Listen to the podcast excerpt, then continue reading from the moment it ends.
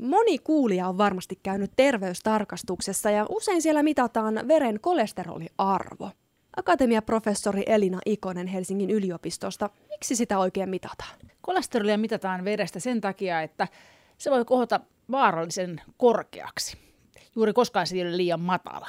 Ja se, miksi sitä pidetään vaarallisena, on se, että se voi aiheuttaa kertyessään erityisesti verisuonen seinämiin vaarallisia sairauksia. Näitä on erityisesti sepelvaltimotauti, joka voi johtaa sydäninfarktiin, ja sitten myös aivoverenkiertohäiriöt, jotka saattavat pahimmassa tapauksessa johtaa aivohalvaukseen. Ja sitähän on aika vaikea havaita. Korkea kolesterolia ei ole mitään oireita. Näin juuri. Korkea kolesteroliarvo ei niin sanotusti tunnu miltään. Eli ainoa tapa päästä selvyyteen siitä on laboratoriomittaukset. Paljon puhutaan hyvästä ja pahasta kolesterolista. Onko tällaisia oikeastaan olemassa? No ihan tarkkaan ottaen ei. Kolesteroli on kemikaali, se on molekyyli, joka ei synty vain yhdessä muodossa. Se ei sinänsä ole hyvä eikä paha.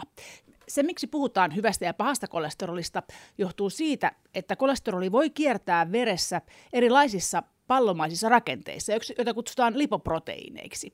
Nämä lipoproteiinit voivat olla pienempiä tai suurempia kooltaan. Ne voivat olla kevyempiä tai painavampia. Kun kolesteroli liittyy painavampiin lipoproteiineihin, se on terveellisempää sen takia, että sen ajatellaan olevan menossa poistoon elimistöstä maksan kautta.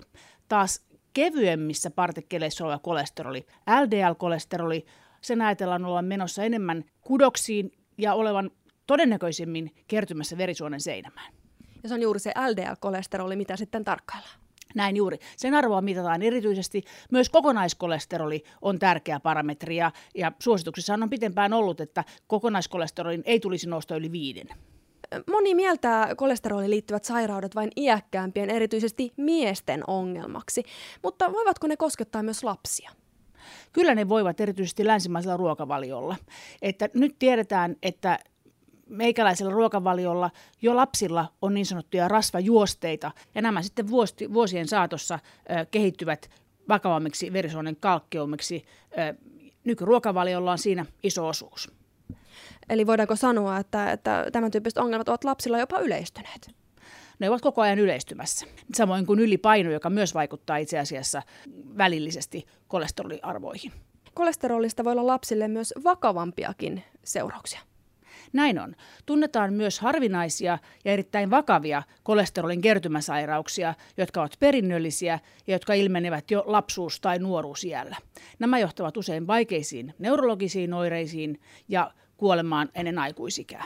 Mutta tämä lienee kuitenkin aika, aika harvinainen sairaus. Nämä ovat harvinaisia sairauksia niin suomalaisilla kuin muissakin väestöissä.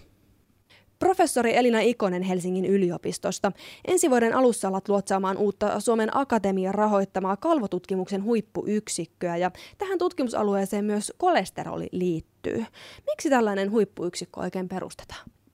Tämän huippuyksikön tavoitteena tulee y- olemaan ymmärtämään se, se, miten kolesteroli toimii solutasolla ja kalvojen osana. Tämä on tärkeää perustutkimusta, josta, jota ymmärretään toistaiseksi aivan liian vähän. Kolesterolia mitataan kyllä verestä, mutta itse asiassa kolesteroli on matkalla verestä soluihin ja soluissa se todellisuudessa toimii. Kun perustutkimuksen avulla saadaan sitten avattua paremmin esimerkiksi kolesterolin toimintaa, niin mitä tällä tiedolla voidaan sitten saada aikaan? Parhaimmassa tapauksessa ymmärrämme ensinnäkin, miten normaalit solut toimivat ja minkä takia itse asiassa meidän normaalit solumme itse tekevät kolesterolia. On väärin kuvitella, että kaikki kolesteroli tulisi ruokavaliosta, kun itse asiassa meidän elimistömme jokainen solu tuottaa kolesterolia. Tämä johtuu siitä, että solut itse asiassa tarvitsevat kolesterolia välttämättömänä rakennusaineenaan kalvoille. Jotta me ymmärtäisimme, milloin ja missä kolesterolia tarvitaan ja missä se taas ilmenee haittavaikutuksena, tarvitaan perustutkimusta. Alussa puhuimme tuosta veren kolesteroliarvon mittaamisesta ja jos joku kuuntelijoista nyt uumoilee, että omat arvot saattavat olla koholla, niin mikä tämänhetkisten tutkimusten mukaan auttaisi laskemaan näitä arvoja? On selvää, että, että valtaosalla henkilöistä ruokavaliolla pystytään laskemaan kolesteroliarvoja merkittävästi. Tämä on yksilöstä riippuvainen, mutta keskimäärin 10-20 prosenttia kolesteroliarvoista saadaan ruokavaliolla vähennettyä. Tämä tarkoittaa sitä, että kovia rasvoja, erityisesti rasvaista lihaa ja, ja maitotuotteita tulisi välttää ja vastaavasti pehmeitä rasvoja, kuten vaikkapa kalarasvaa, tulisi suosia.